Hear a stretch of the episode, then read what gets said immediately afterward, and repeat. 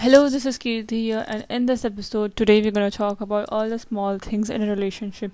And this relationship might, with this relationship, might be with your parents, your spouse, or your friends, and in every relationship, the small things are what which defines the which defines the relationship, which defines the meaning of a relationship, and how is how healthy or how is your relationship.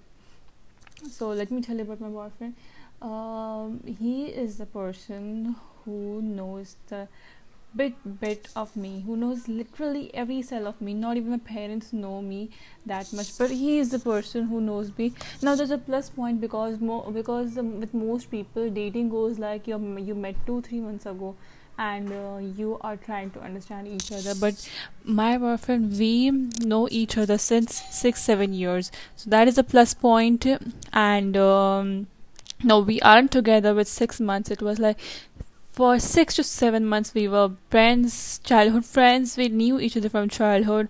Uh, we became friends in teenage and now we are finally dating each other.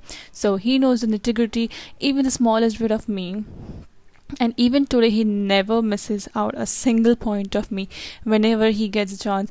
Uh, just let me tell you uh, let, me give you a simple simplest example that i changed my whatsapp status.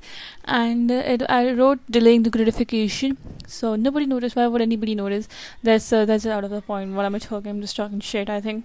And um, so and that day he was doing his uh, college admissions. He was busy with all of the stuff and it was uh, and it was 11 e and 11 p.m in the night.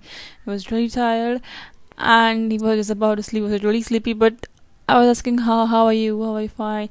And um, how was the admission and stuff? And he was like just tell me the meaning of your WhatsApp status what are you trying to say. I was like ah is that really important even right now? I was like just say it. I want to know and I just and, and I just um, explain him what's the meaning of it. Uh, with an example of cheesecake